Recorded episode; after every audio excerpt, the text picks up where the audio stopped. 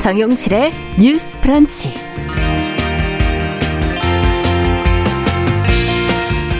여러분 안녕하십니까? 오늘 정용실 아나운서 대신해서 진행을 맡은 조윤주입니다.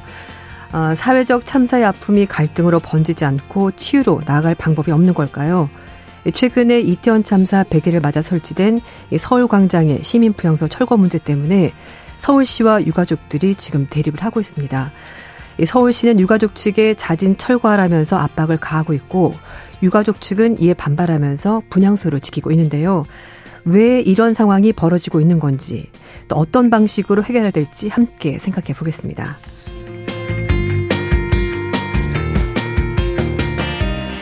어, 대규모 전세 사기 피해가 속출하면서 정부가 최근에 대책을 내놨습니다.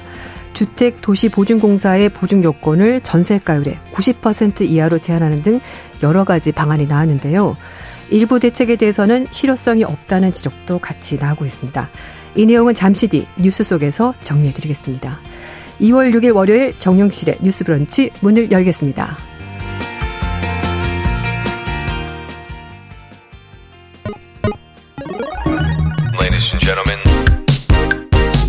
새로운 시각으로 세상을 봅니다. 정용실의 뉴스 브런치 뉴스픽. 네, 한 번 더 인사드리겠습니다. 저는 어, 뉴스 브런치에서 격주로 국제 뉴스 전해드리고 있는 외신 캐스터 조윤주 씨, 조윤주입니다. 제가 맨날 조윤 씨라고 소개를 받아가지고요. 어, 이번 주 정용실 아나운서가 휴가로 자리를 비우게 돼서 제가 어, 오늘 수요일, 목요일 진행을 맡게 됐습니다. 아, 근데 맨날 옆쪽에 앉아있다가 가운데 앉으니까 너무 떨려요. 저 어떡하죠? 어쨌든 오늘, 어, 열심히 해보겠습니다. 그리고 또 워낙 이 게스트 분들이 너무 훌륭하셔가지고 제가 믿고 맡기고 잘 해보겠고요. 그리고 청취자 여러분들께서 좀 궁금하실 만한 내용 위주로 제가 오늘 질문을 좀 해보도록 하고요. 어, 오늘도 라디오, 유튜브, 콩과 함께 여러분들과 아, 소통을 하고 있고요. 또 여기 올라와 계신 분들 댓글로 의견 많이 주시기 바랍니다.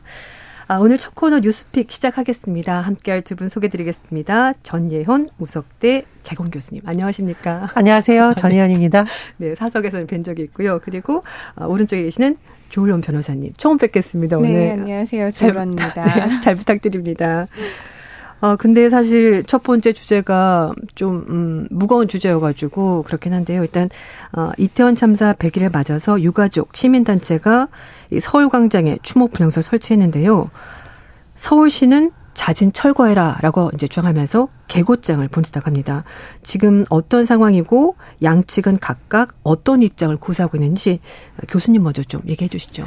예, 이 분향소가 설치되는 과정부터 사실은 좀 우여곡절이 있었습니다. 지난 네. 4일 이태원 참사 유가족 협의회 시민대책회의가 시민 추모 대회를 열었고 본래 계획은 광화문 광장에 분향소를 설치할 예정이었는데 이 과정에서 경찰이 출동했습니다. 아마 서울시 요청으로 시동한 것으로 알려져 있고 결국 지금 이 시민대책위와 협의회는 서울시청 앞에 합동 분향소를 설치한 음. 계획입니다.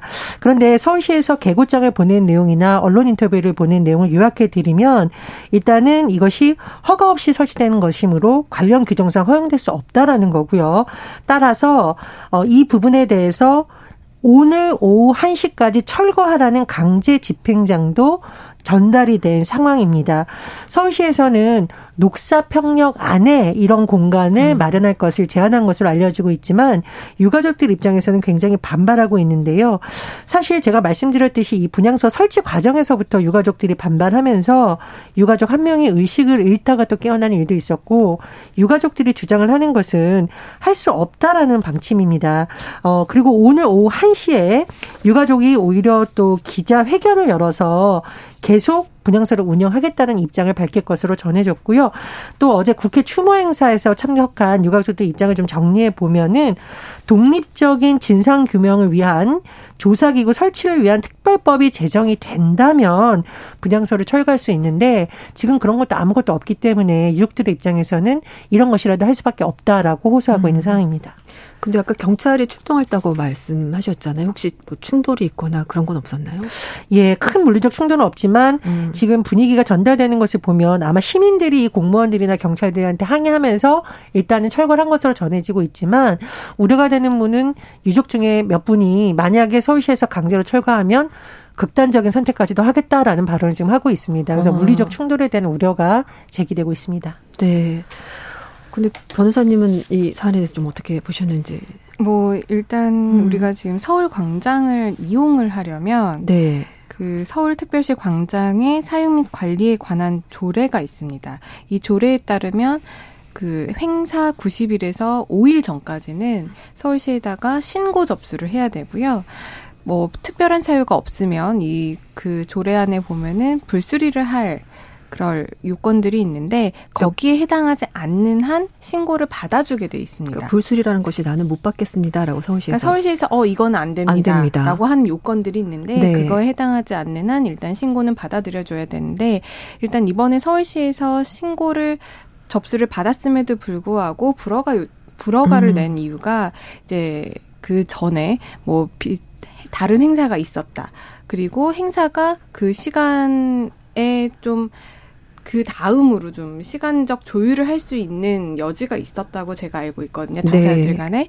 그럼에도 불구하고 계속 불허가를 냈던 이유가 어, 시, 많은 사람들이 모이게 되면 그 시민들의 건강이라든지 생명에 또 다른 네. 위험 요소가 될 수 있기 때문이라고 지금 입장 파악을 전달한 것으로 알려져 있는데 만약에 그런 이유라고 한다면 서울시에서는 그 조례에 따라서 신고를 불수리를 할 수가 있습니다. 그럼 유가족 측에서 이제 4일 아 우리가 이제 4일부터 서울 광장에 추모 시설을 이제 분양소 설치하겠습니다라고 서울시 얘기를 한 것이 그러니까 뭐 아까 말씀하신 것처럼 90일에서 5일 전에 네. 그럼 유가족 측에서 요건에 맞춰서 신청을 했음에도 불구하고 서울시는 이런 여러 가지 이유 때문에 불허하겠습니다라고 통보를 한 거네요, 결국은. 네, 그렇습니다. 어. 이제 그런데 이제 이거를 이제 법적으로만 우리가 볼 것이 아니라 네. 사실상 예전에 이제 서울시 광장이 가지고 있는 여러 가지 의미를 되돌아본다면 음. 세월호 때도 그랬고 우리가 태극기 집회 때도 그랬고 그 서울 광장이라는 곳이 단순히 어떤 어떤 시위를 하기 위한 어떤 모임을 하기 위한 장소라기보다는 사회적인 현안들을 이제 공론화할 수 있는 음. 장으로 우리가 많이 사용을 해왔었었고요. 특히나 이번 이태원 참사 추모 같은 경우에는 우리 모두가 이거는 뭐 정치적인 색채를 떠나서 모두가 마음 아팠던 일이거든요. 그럼요.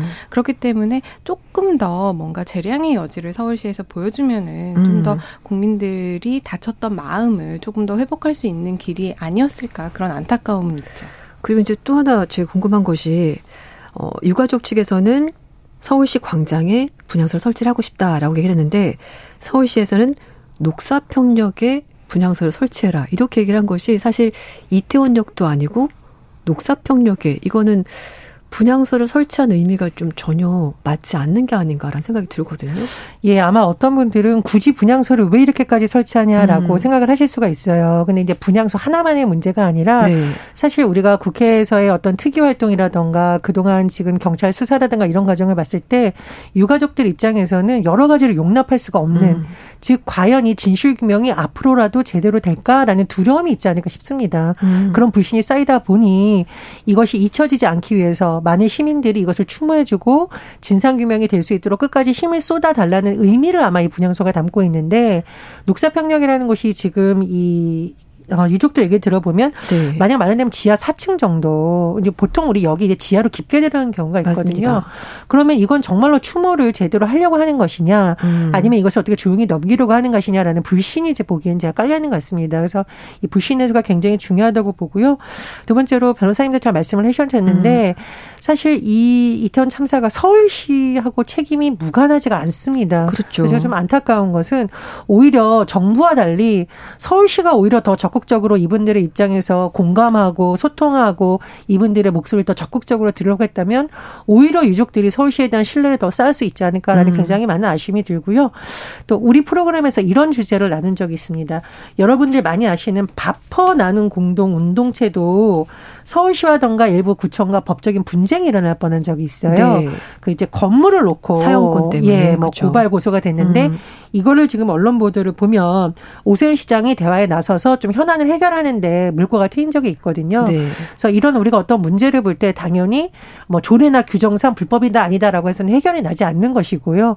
어떻게 해서 이런 것들이 진행이 되었고 시민들의 바람은 무엇이고 그럼 이 사람들은 왜 끝까지 이런 주장을 하는지 들어보는 것이 사실 서울시의 태도입니다. 그래서 어 저 제가 가장 우려되는 것은 만약 오늘 오후 1시에 강제 집행이 됐을 경우 이것이 극단적인 충돌이 가거나 유가족들에게 더 큰 상처를 주는 것이 아닐까. 결국은 이것이 정쟁화되고 음. 국민 여론이 분열되는 걸로 갈 수 있거든요. 그래서 지금이야말로 오히려 서울시가 귀를 열고 더 대화 노력에 나서야 될 시점이라고 봅니다. 근데 변호사님도 어떻게 보세요? 왜냐하면 서울시 입장에서는 어떤 앞에서 말씀하신 것처럼 조례나 법적인 절차에 따라서 지금 이걸 진행을 하고 있단 말이에요. 그리고 어, 개고장을 보냈고 오늘 1시까지 철거하지 않으면은 강제 집행을 하겠습니다라는 내용을 공지를 한 거 아닙니까? 근데 뭐 서울시 입장에서 이게 법적으로 하면은 우리가 아무런 문제가 없어라고도 주장할 수 있긴 하겠습니다만 그러나 말씀하신 것처럼 물리적으로 충돌을 할 가능성인데 그런 거는 어떻게 보시는지요? 일단 법적으로만 따져보면은 음. 조례상 이제 허가가 나지 않은 신고가 수리되지 않은 뭔가 불법 점유물이 생기는 네. 것이고 그거에 대해서는 이미 설명을 해주셨지만 개고장을 보내고 음. 그 개고한 내용대로 이행되지가 않으면 행정청이 강제력을 사용할 수 있는 대집행도 가능합니다. 음. 그런데 실무에서 보면은 네. 보통 뭐 한 번 개고장을 보내고 아니면은 대집행과 관련한 통보를 한 차례 하고 바로 강제 집행에 들어가지는 않고요. 네. 보통 수차례 이렇게 개고장이라든지 통보를 하고 나서 강제 집행을 하게 되는데 사실 이런 문제들을 들여다보면 불법 농성을 하시는 분들이나 뭔가 불법 이라고 볼 수 있는 네. 그런 구조물을 그러니까 행정기관에서는 불법이라고 보는 행정청에서는 이걸 불법이라고 보지만 그분들은 나름대로의 소명 의식이라든지 이런 네. 것들이 있거든요. 그리고 그것들이 법적으로 따져지지 않은 상황에서 일단 행정청에서는 조례나 법에 의해서 음. 불법 점유물로 간주를 하고 행정 계고를 하고 있는 것이기 때문에 무력 충돌이 발생을 할 수밖에 없습니다. 어. 실제로 2019년이라든지 2020년에 있어서 네. 그런 죄송합니다. 행정 대집행이 발생을 했을 때 네네. 실제로 부상자들도 많이 발생을 했었거든요. 네. 그렇기 때문에 이 문제는 교수님께서도 말씀을 하셨다시피 대화로 서울시가 네. 좀 주체적으로 대화의 길을 펼쳐야 되는 것이고 사실 음. 이런 일들이 과거에 있었습니다. 네. 그 제가 아까 세월호 사건을 말씀을 드렸었는데 그 세월호 광 세월호 그 분향소도 광화문 광장에 꽤나 오랜 시간 동안 있었거든요. 5년 동안. 근데 그 부분이 가능했었던 이유는 그 당시에 안전행정부라든지 서울시에서 적극적으로 의지를 가지고 유족들이랑 대화를 하면서 이런 부분들이 불법이 될 수 있었던 것을 나중에 사후적으로 용인을 해줬던 부분이라든지 네. 아니면은 행정 대집행은 하지 않고 추후에 이것을 변상금으로 납부를 하도록 하게 하는 어. 그런 합의 과정들이 있었기 때문에 가능했었던 거거든요. 네. 그러니까 이거를 교수님께서도 지적을 하셨지만 이게 합법이냐 불법이냐 이렇게 딱 이분법적인 요소로만 나눌 것이 아니라 음. 지금 국민들이 가지고 이런 가지고 있는 여러 가지 공감대를 그렇죠. 무엇인지 정치권이라든지 행정부에선 네. 좀 파악을 하고 그 부분에 대해서 적극적으로 대화라든지 타협으로 나가는 길을 모색을 음. 해야 되지 않을까 싶습니다. 그래서 여기 청취자 2081님께서도 이제 사연을 하나 이제 문자를 보내주셨는데 서울시는 유가족의 어떠한 위로 행사에도 적극적으로 지원하는 것이 맞습니다. 옳습니다. 이렇게 일했거든요. 사실 이것이 절대 일어나서는 안 되는 참사가 일어난 것이고 이제 변호사님 말씀하신 것처럼 서울시는 행정기관으로서 법적인 문제를 따져서 이걸 하겠다고는 하지만 이 유가족들이 어 풀지 못한 것 그리고 지금 해결되지 못한 이 사건에 대해서 얼마나 답답함과 억울함과 슬픔을 가득 가지고 계시겠습니까? 그러니까 분향소를 설치해서라도 계속해서 이걸 좀 사람들에게 잊혀지지 않도록 노력을 하고 그런 부분에 대해서 또 사회적으로도 어, 관심을 가지고 이 문제에 대해서 좀 다들 머리를 맞대서 생각을 좀 해봐야 되지 않을까 싶습니다. 근데 이게 워낙 또 첨예한 입장 차가 있는 사안인 것 같긴 합니다. 이제 유가족들은 어떻게 해서든지 이 문제를 해결을 하고 책임자 처벌을 하고 그리고 뭐가 뭔지 좀 정확히 A부터 Z까지 끝까지 모든 과정을 알고 싶은데 지금 현재로서는 명확하게 아는 게 사실 없다고 봐도 과언이 아닌 것 같거든요. 저는 그래서 이런 사회적 갈등을 해소하는 것이 사실은 좀 어렵고 그리고 이제 말씀, 앞에서 잠깐 말씀하셨습니다만 이 이태원 참사에 대해서 지자체인 서울시가 책임이 있는데 너무나 좀 소극적으로 대응하는 것이 아닌가라는 생각이 들기도 하거든요. 혹시 교수님 보시기에는 서울시의 대응 어떤 부분이 문제가 있다라고 보시는지요? 그러니까 서울시에 그냥 일선에 있는 공무원들은 음. 사실은 그 공무원의 어떤 재량을 봤을 때 그냥 정해진 대로만 밖에 할 수 없어요.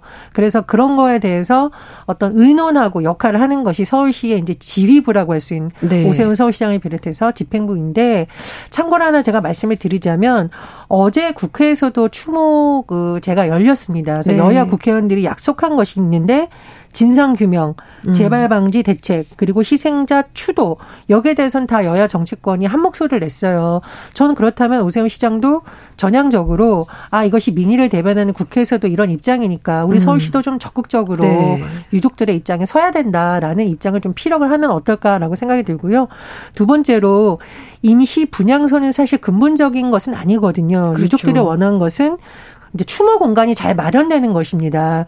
그래서 지금 서울시에서 녹사평역으로 무조건 제한을 할 것이 아니라 유족들이 납득할 만한 좀 대안을 갖고 대, 예의해야지 법적으로 불법이고 우리는 이렇게 할 수 없다라면 대화가 제대로 될 수가 없습니다. 그래서 그렇죠. 서울시가 지금이라도 유족들이 좀 납득할 만한 현실적인 대안을 좀 제시하면서 대화를 해야 어느 정도 합의점이 나올 수 있지 않을까 싶습니다. 음, 근데 일단 서울시에서 이제 분향소 설치 반대하는 것 그리고 장소에 대해서 특히 이제 서울광장을 문제를 얘기 드는 걸 보면은 이게 좀 정쟁화되는 게 아닌가 이제 그런 부분을 좀 우려해서 그런 얘기를 꺼내는 게 아닌가 싶긴 한데 사실 이 사건의 본질은 정치와는 전혀 무관한 사안이거든요. 그런데 정치권에서 어쩌면 이걸 좀 이용하는 게 아닐까라는 생각이 들기도 하는데 네, 사실 네. 이번 오세훈 시장이 들어오면서 서울 음. 광장에 대해서 정치적인 집회나 시위는 네. 웬만하면 원칙적으로 금지를 하겠다라는 음. 입장을 밝힌 바가 언론 보도를 통해서 나온 적이 있는데요. 네. 사실 이 부분에 대해서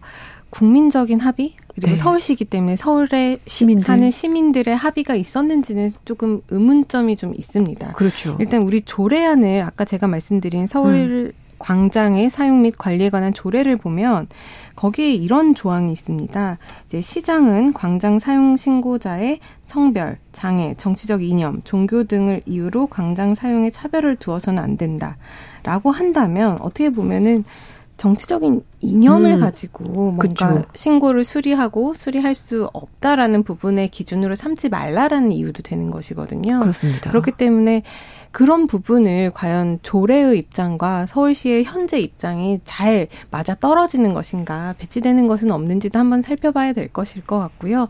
또 그리고 광장에서 사람들이 모여서 어떤 추모라든지 어떤 집회나 시위를 하는 것은 사람들이 숨어서 현안에 대해서 논의를 하고 어떤 사안에 대해서 논의를 하고 정치적인 논의를 하는 것이 아니라 뭔가 광장에 아까도 말씀드렸지만 시민들의 공론의 장이 그렇죠. 되어야 된다라고 생각을 하고 음. 유럽 다른 나라들이나 아니면 우리나라에서도 과거에는 여기서 여러 가지 이야기를 하면서 시민 그렇죠. 뭐 정책이라든지 이런 것들이 많이 발현이 음. 된 것들이 있거든요. 그렇기 때문에 물론 시민들의 뭐 건강이라든지 사회 질서라든지 이런 것도 중요하겠지만은 광장에서 시민들이 할 수 있는 표현의 자유 그리고 집회 시위의 자유 이런 것들에 대해서 조금 더 우리가 음. 한번 더 돌아보면서 생각해 봐야 되지 않을까 그런 생각이 많이 듭니다. 네, 청취자 또 문자 좀 소개를 해 드릴게요.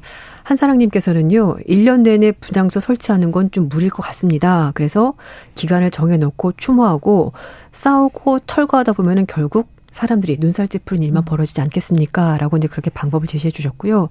또 청취자 정창규님께서는요, 분향소 집회는 동의합니다. 그렇지만 서울광장, 광화문광장은 이제 제발 상설 천막은 설치하지 않았으면 좋겠습니다. 차라리 서울시청 내에서 한번 하시는 건 어떻겠습니까? 그런 방법도 좀 이렇게 제시를 해주셨습니다.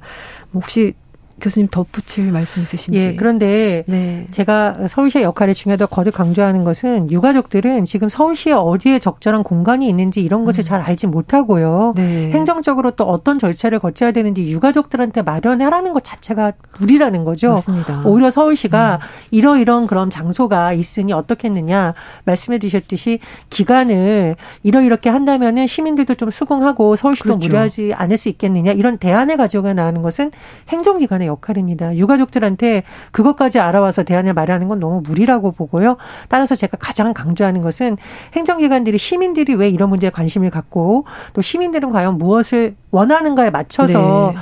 움직여야지 이렇게 아주 자잘한 조례를 근거로 물리적 충돌을 돋는다면 제가 보기에 지금보다 더 심한 갈등이 벌어지지 않을까 우려가 됩니다. 네. 어, 두 번째 주제로 한번 넘어가 보겠습니다. 최근에 성적 자기 결정권을 무시하고 성소수자를 차별하는 조례 제정 시도가 이어지고 있는데요. 이거 어떤 얘기인지 일단 뉴스 정리부터 좀 해주시겠습니까? 네, 변호사님 현재 먼저. 학생 예. 인권 조례 폐지 움직임이 있습니다. 음. 최근 서울시 의회에서 두발 자유라든지 체벌 금지를 하고 있는 이 학생 인권 조례 폐지 청구가 논의가 되고 있는데요. 서울시 의회 교육위원회 소속 한 국민의힘 의원이 서울 학생 인권 조례에서 성적 지향과 성별 정책성 등을 이유로 한 차별받지 않을 권리를 삭제한 대체 조례안을 만들어서 이제 서울시 교육청에 검토를 요청한 것으로 확인이 되어 있습니다.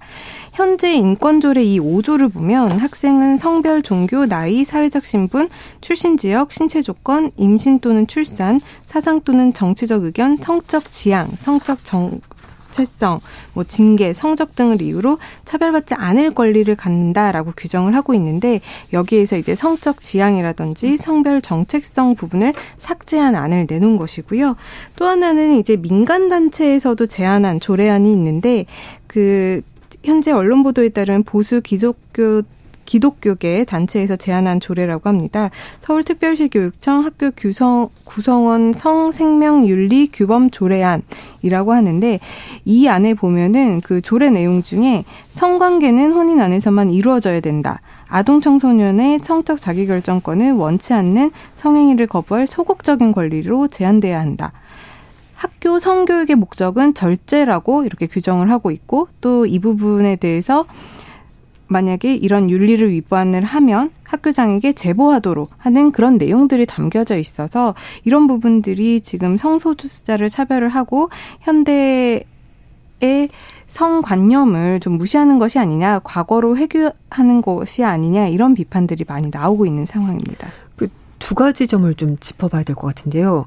일단 성적 지향이나 성 정체성 때문에 이런 것들 이유로 차별받지 않을 권리를 가진다라고 어 인권 증진 조례안에 되어 있는데 이거를 없애려고 한다는 거잖아요. 그러면 예를 들어서 내가 의도치 않게 어 성적 지향이라든지 성 정체성이 노출이 되는 경우가 있지 않습니까? 그러면 그걸로 인해서 학생들이 혹시라도 학교에서 뭔가 불이익이나 차별을 당하더라도 괜찮다가 되는 건가요? 좀 갑자기 그게 이게 이제 어쨌든 만약에 혹시라도 통과가 되거나 그렇게 되면은 그런 부분에 대해서 학생들을 보호해줄 수가 없다는 얘기가 되는 거 아닐까요? 그래서 이게 없어진다고 해서 차별해도 괜찮다라기보다는 아. 이렇게 하면 안 된다는 것을 옴으로써 네.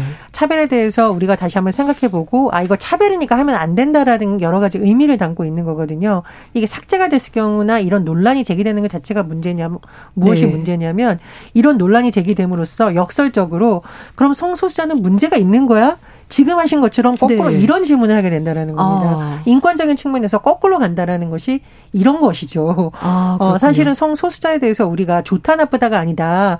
그냥 말 그대로 소수자일 뿐이다라는 개념을 많이 확장시켜 왔는데 거꾸로 돌아가는 겁니다. 성수자는 좋은 거야, 나쁜 거야. 음. 이런 점에서 굉장히 우려가 제기되고 있는 거고요. 네. 제가 좀 드리고 싶은 말씀이 있는데 우리가 인권이라는 것은 전 세계적인 공통된 주제잖아요. 그렇죠. 그래서 우리가 여러 가지 인권과 관련한 논의를 할 때 유엔 인권 이 사회라던가 유엔 기관들의 권고 의견이 무엇인가를 보면서 아 국제적으로 이렇게 인권 의식이 발달하고 있는데 우리는 거기에 미치지 못하는 것이 아닌가라는 기준을 볼 때가 있습니다. 약간 역행하는 거 아닌가 싶은 그렇습니다. 생각이 듭니다. 그래서 지금 네. 유엔 인권이사회나 이런 곳에서도 최근에 이렇게 성적 지향이나 성 정체성에 따라서 자꾸 인권 조례를 건드리는 것에 굉장히 우려를 이미 표명한 바 있고요. 네. 뭐라고 했냐면은 국제법에 따라서 차별의 근거가 금지된다고 일관되게 주장한 유엔 조약 기구에 대해서 이런 것을 참조해야 된다라고 음. 지금 권고안이 나온 바가 있습니다. 그래서 이것이 제가 좀 우려되는 바는 뭐냐면 일부 뭐 종교계라던가 일부 뭐 보수계의 의견을 받아서 이걸 자꾸 인권조례와 연동시키는 경우가 가끔 있거든요. 네. 그런데 모든 종교인들이 이렇게 생각하는 것도 아니고 더군다나 인권 문제는 정치적 성향에 따라서 달라질 수 있는 건 아니라는 걸 좀 말씀드리고 네. 싶습니다. 네, 어, 뉴스 브런치 1부 마치고요. 2부 뉴스픽으로 바로 이어가겠습니다. 30분부터는 일부 지역에서 해당 지역 방송 보내드립니다.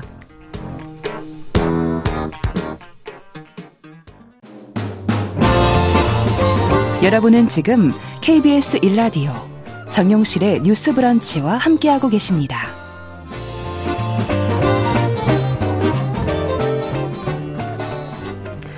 뉴스픽 이어가겠습니다. 최근에 서울, 경기 등 지방의회가 말씀 것처럼 성차별적인 조례를 제정하려는 시도가 이어지고 있는데요. 아, 내용 살펴보고 두 분 의견도 이제 들어보겠습니다.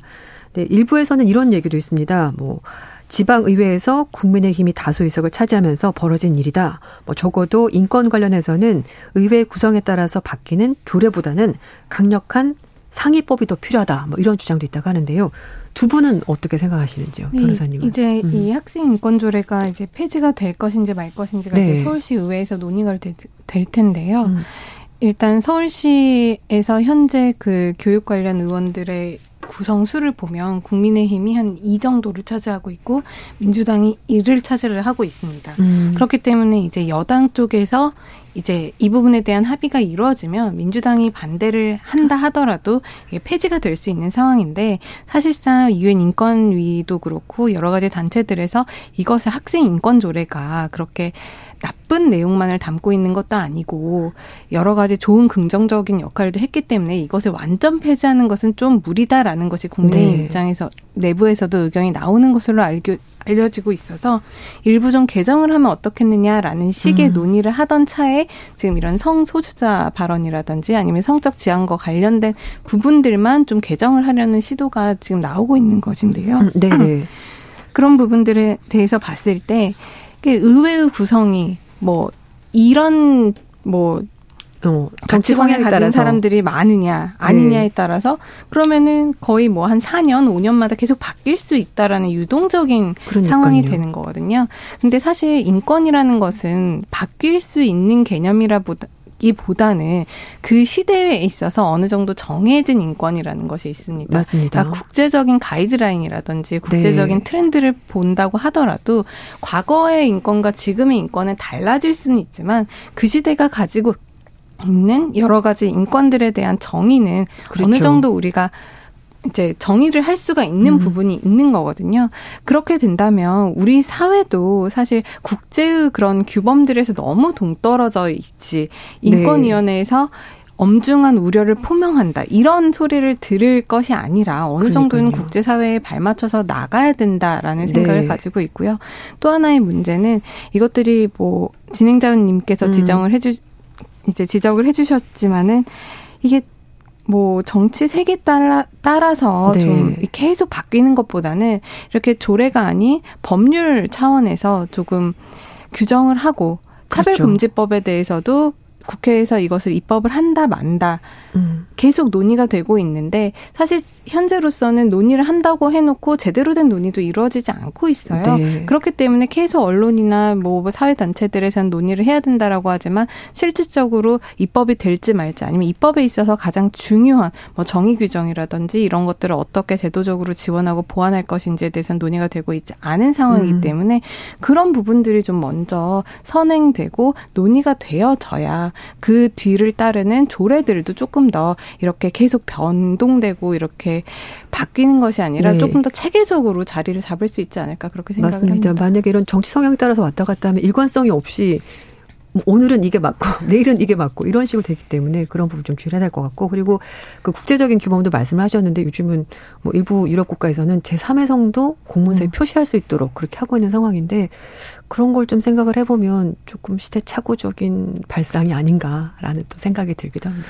우리가 지자체 차원에서 긍정적인 음. 것을 먼저 중앙 정부로 나가는 경우도 있습니다. 예를 들면 여성 청소년에게 뭐 생리대 무상집 같은 경우에는 그렇죠. 지방 의회발로 이제 흐름이 확산된 것이고요. 그건 굉장히 좋은 흐름 예, 그렇습니다. 중앙 정부에서 하기엔 너무 오랜 기간이 걸리고 예산 문제도 네. 복잡하니까 그런 건 좋은 건데 전 좀 매우 아쉬운 것이 예를 들면 어, 모 지방 의원도 지적을 했는데 왜 교육청 조례 뭐 성관계 이런 것이 들어가느냐 정말 부끄럽다라고 했는데 이건 네. 제가 보기에 좀 상식을 넘어선 수준입니다. 이건 그 논의의 대상이 아예 될 수 없는 것이고요. 네. 말씀해 주셨듯이 인권과 관련된 부분은 유엔 특별 보고안에서 우려가 된 것은 만약 서울시에서 학생 인권 조례 폐지하면 다른 지자체에서도 이럴 거 아니냐라고 우려를 표명한 바가 있습니다. 그래서 음. 그런 여러 가지 측면에서 다시 한번 검토해 볼 필요가 있다고 봅니다. 네. 아, 오늘 두 분과 아, 여러 가지 이야기 나눠봤고요. 어, 오늘 여기서 이제 마무리를 하도록 하겠습니다. 네. 남성의 입장에서 여성의 입장을 이해하는 그래서 사실 이 역지사지의 태도가 한국 사회로 지금 필요한 것이 아닌가. 그 어떤 사람들은 삼루에서 태어났으면서 자신이 삼루타를 친 것처럼 생각하며 살아간다라는 음. 말이 있어요. 하충이다, 이충이다 이거는 네. 순전히 사람의 아. 그 잣대로 이야기를 하는 거예요. 음. 곤충이 우리 사람보다 몇 억 년 먼저 지구에 나왔거든요. 세상을 보는 따뜻한 시선. 정용실의 뉴스 브런치.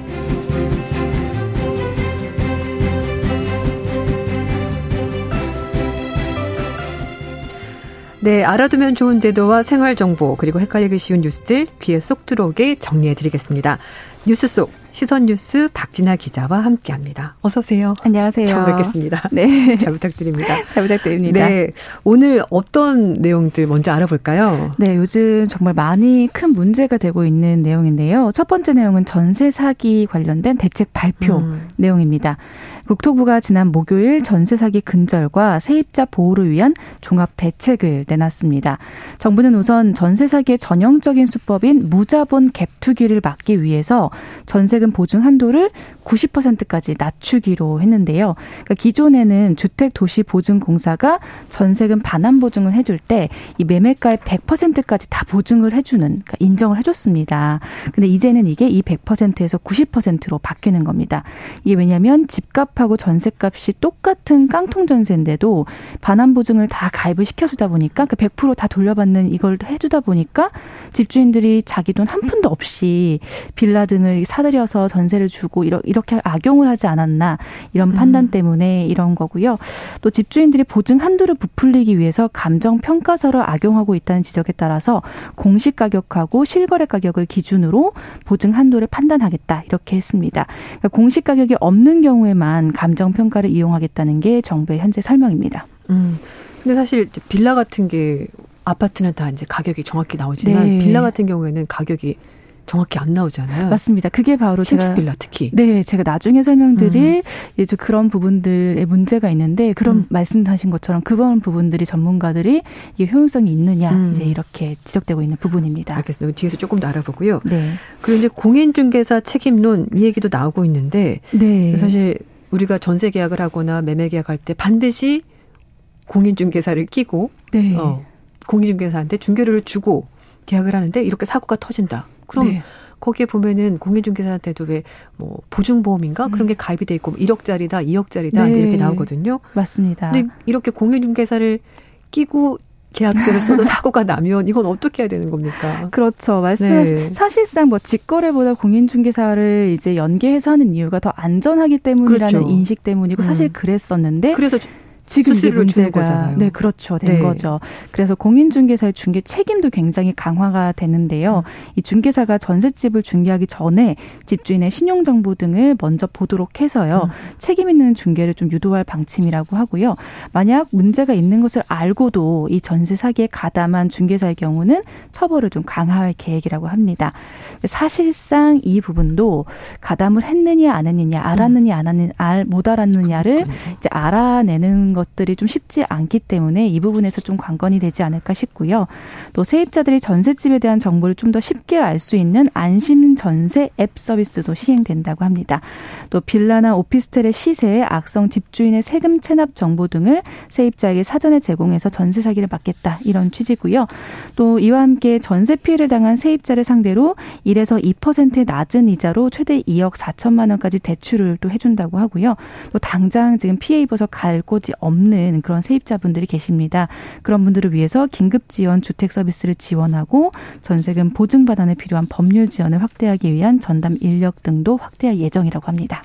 근데 그 집주인의 신용 정보를 미리 본다는 게 사실 이게 개인 정보여가지고 네. 지금 현재로서는 볼 수가 없는 거죠. 왜냐하면 뭐 예를 들어서 이제 대출을 받을 경우에는 뭐 은행에서 당신의 세금을 다 냈습니까? 지방세, 뭐 국세 다 음. 냈는지 그걸 증명하라고 서류를 떼오라고 하는데 네. 사실 그걸 떼보지 않는 이상 맞습니다. 집주인이 돈을 얼마나 빌렸는지 세금을 뭘 체납했는지 사실은 현실적으로 지금 알 수가 없는 상황인데 그 부분을 좀 어, 어떻게 보완할 수 있는 방법을 찾아보겠다라는 것이 네. 정부 입장인 것 같네요. 맞습니다. 네, 이건 좀 굉장히 중요한 문제인 것 같습니다.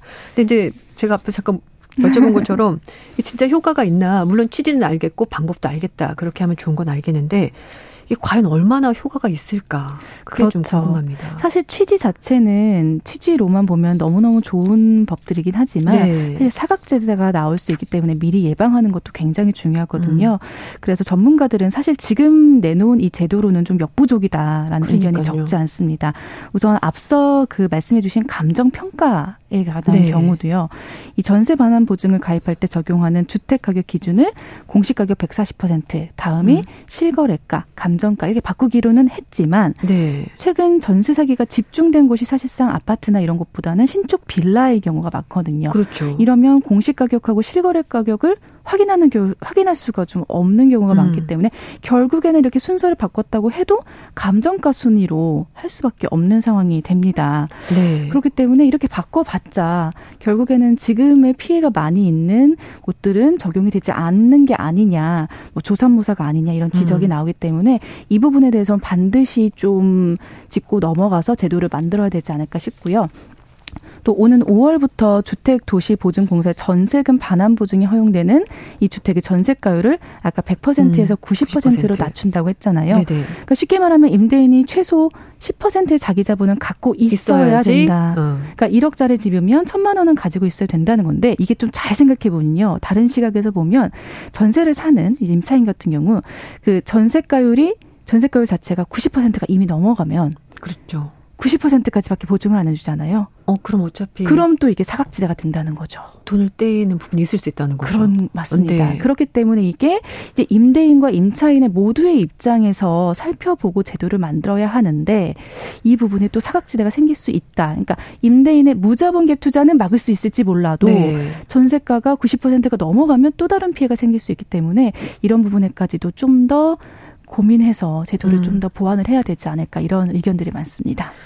근데 사실 그 지금은 집값이 많이 꺾였습니다만 최근 몇 년간 진짜 미친 집값이라고 할 정도로 굉장히 빠른 시간에 네. 많이 집값이 올랐거든요. 그러다 보니까 또 아파트 가게는 너무 가격이 비싸고 그래서 결국 이제 조금 더 싸지만 그래도 쾌적한 생활 환경 이걸 어 위해서 결국 빌라로 가게 되는데 맞습니다. 빌라는 신축 빌라는 가격이 공개가 되지 않았고 음. 그리고 또 구축 빌라와 이제 어느 정도 가격 차가 나는지를 사실 일반인도 정확히 알 수가 없는 거잖아요. 그렇죠. 그러다 보니까 중간에서 이렇게 전세가를 음. 마음대로 책정을 하게 되는 것이고 네. 결국은 세입자가 손해를 보게 되는 건데 사실 감정가나 이런 것들도 좀 시차가 있기 때문에 이것도 정확한 가격이라 보기가 좀 힘들 것 같습니다. 쉽진 않을 것 같습니다. 그렇죠. 네, 그래서 네. 앞으로도 피해가 없다라고 이렇게 음. 말하기가 어려운 상황이기 때문에 아무래도 올해 좀 큰 피해가 있었던 만큼 네. 제도를 정립하는 자체에서 아무래도 피해자들의 이야기와 전문가들의 이야기를 좀 더 많이 취합해서 음. 음, 만들어야 되지 않을까 싶습니다. 아, 근데 뭐, 뭐, 전세 사기 심각한 문제고, 또 뭐, 사각지대가 없는 효용성 있는 정책들을 뭐, 잘 잘하길 바라긴 하는데, 네. 이게 진짜 얼마나 효용성 있는 정책이 실제 시민들에게 도움이 될 만하게 나올지, 이건 좀 더 지켜봐야 될 것 같습니다. 네. 아, 다음 소식도 한번 알아볼까요? 네, 다음은 소음성 난청에 관한 내용인데요. 이 최근 청소년 등 젊은 층의 이어폰 사용이 좀 잦아지면서 소음성 난청에 대한 우려가 좀 커지고 있습니다. 이게 코로나19가 유행하면서 비대면 온라인 활동이 늘고, 그러면서 젊은 층들 소식 여기 이어폰 안 꼽는 친구들 보기가 어려울 정도거든요. 맞습니다. 네, 전문가들은 이 젊은 층의 소음성 난청이 청력 노화를 가속화할 수 있기 때문에 조기 발견이 굉장히 중요하다 이렇게 얘기하고 있습니다. 이게 음향 기기는요 최대 출력의 60% 볼륨으로 하루 60분 이하로 듣는 게 좋다고 합니다. 어, 이거 불가능할 것 같습니다. 쉽게 말하면 음향 기기 1시간 사용했다면 최소한 네. 10분 정도는 귀를 아, 쉬어줘야 되는데 아. 우리가 학교에서 공부할 때도 50분 수업하면 10분 쉬는 것처럼 그 정도는 해줘야 되는데 음. 말씀하신 것처럼 요즘 청소년들은 그렇지 않는 경우가 많기 때문에 네, 네, 이제 아무래도 소음성 난청에 대한 위험이 높아지고요. 이게 없다고 하더라도 최소한 청소년들은 3, 4년에 한 번 정도는 정기적으로 청력 검사를 받는 것이 좋다고 합니다. 음, 그러니까 최대 출력은 60% 이상의 볼륨을 만약에 하게 된다면 하루에 60분 이상 들었다면은 청력 검사를 해보는 것이 좋다. 예, 그런 얘기가 되는 거네요. 네, 맞습니다. 뭐 볼륨을 크게 듣는 사람은 계속 크게 듣다가 난청 증상이 겪는데요. 음. 사실 처음에는 아, 왜 이렇게 말귀를 못 알아들어? 어. 이런 말들을 몇 번 듣게 된다고 합니다. 아, 그러면 아, 그냥 그렇구나 하고 넘어갈 음. 수가 있는데 그러다가 점차 중저음 소리도 안 들리게 되고요. 또 상대 목소리를 못 듣게 되는 이런 증상이 음. 반복이 된다고 합니다. 그러다가 이명까지 들리게 되는데요. 네. 사실 일시적인 소음 노출에 의한 청각 세포 손상은 대부분이 회복이 가능하지만 이렇게 주변 소음을 뚫을 정도로 정도로 큰 이어폰 볼륨 같은 소음에 반복적으로 노출되거나 장시간 노출이 되면 영구적인 난청을 유발하기 어. 때문에 쉽지가 않고요. 사실상 난청은 또 치료법이 없기 때문에 사실상 그렇죠. 예방하는 것이 가장 중요하다고 합니다. 네. 그렇기 때문에 청소년 분들 이제는 코로나19에서 조금은 조금은 아주 조금은 자유로워진 네. 상황이니까 이어폰 좀 빼고 그러니까요. 서로의 말을 좀 들을 수 있는 시간이 됐으면 친구들과 좋겠습니다. 대화 좀 많이 하면 좋겠습니다. 네. 또 난청이 생기면 또 나이 들어서 치매 위험도 높아진다고 하니까 미리미리 좀 예방하는 게 좋을 것 같습니다. 알아두면 좋은 정보들 오늘 알아본 시간이었는데요. 뉴스 속 시선 뉴스 박진아 기자와 함께했습니다. 감사합니다. 감사합니다. 네.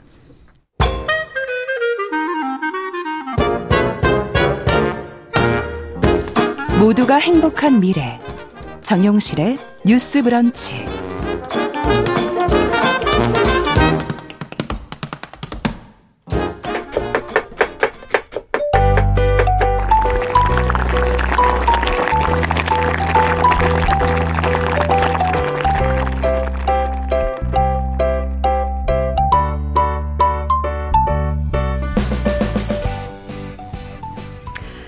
식과 식재료, 식문화에 관한 이야기 재밌게 풀어보는 시간입니다. 건강한 식탁 홍신의 요리 연구가 함께합니다. 어서 오세요. 네, 안녕하세요. 반갑습니다. 책 가지고 있어요. 아, 예. 솔트.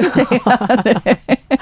책이 너무 예쁘고 어, 너무 좋았습니다. 아, 감사합니다. 잘 보고 있습니다. 요리를 좋아하시는군요. 네. 네. 오늘 주제가 베이글인데 베이글도 혹시 좋아하시나요? 완전 좋아합니다. 네, 사실 여기, 외신 기자 네. 출신이시니까 네. 해외에서도 여러 경험이 있으실 것 같아요. 그렇죠? 저는 꼭 그런 건 아니고 제가 이제 원래 불어 전공을 해가지고 아. 프랑스에서 1년 째 어학연수를 아. 했었거든요. 진짜 100만 년 전에 했습니다. 제가 나이가 있어가지고. 아, 유럽 그 쪽은. 바게트. 그러니까 그쵸. 네, 네, 그렇게 바게트라든지 약간 다른 자기 나라의, 나라들의 빵이 많은 반면에 네. 베이글이 사실 원조가? 뉴욕인 것처럼 알려져 있어서. 네, 저도 그렇게 알고 있는데. 그쵸. 오늘 네. 약간 그 얘기를 좀 해볼까 합니다. 오, 네. 근데 그, 베이글만의 특징이 있잖아요. 겉은 이렇게 약간 매끈한데 아. 안은 촉 촉하면서 아. 이렇게 밀도가 꽉 차 있는 그쵸, 그쵸. 약간 묵직한 네. 느낌의 빵.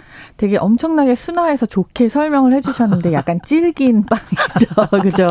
그래서 요즘 네. 약간 트렌드가 바뀐 것 같아요. 조금 음. 예전보다 덜 질겨진 베이글이 유행인 것 같더라고요. 폭신폭신한. 네, 그렇죠. 왜냐면 여기 영등포구 양평동에 아. 띵띵띵 네, 네, 아시죠? 네, 네, 알고 네, 네. 있어요. 거기 이렇게 장, 아, 장 베이글 좋아하시네요. 네, 장작불에 구워주는.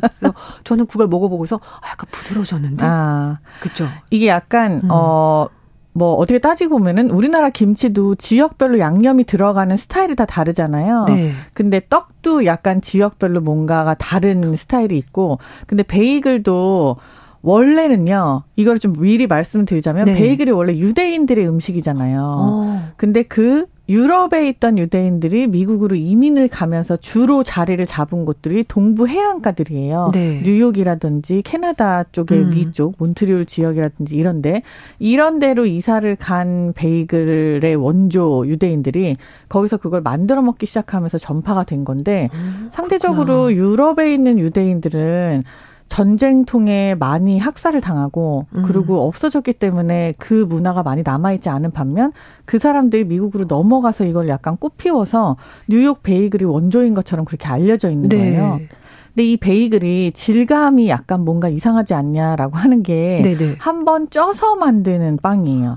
근데 이거를 수증기로 찌는 게 아니라 물에다 삶아요. 음. 그러니까 이게 그냥 완전히 넣어갖고 삶는다라고 하기 조금 그래서 찐다고 얘기를 하는 게 물이 팔팔 끓는데 표면이 이렇게 닿, 닿아서 익은, 익는 상태로 아, 약간 익반죽까지. 맞아요. 네. 우리가 왜 찹쌀, 오. 어. 정말 요리를 되게 좋아하시는 네, 게. 잘합니다. 또 많이 티가 납니다. 네. 심지어 잘합니다. 네, 잘하시는군요.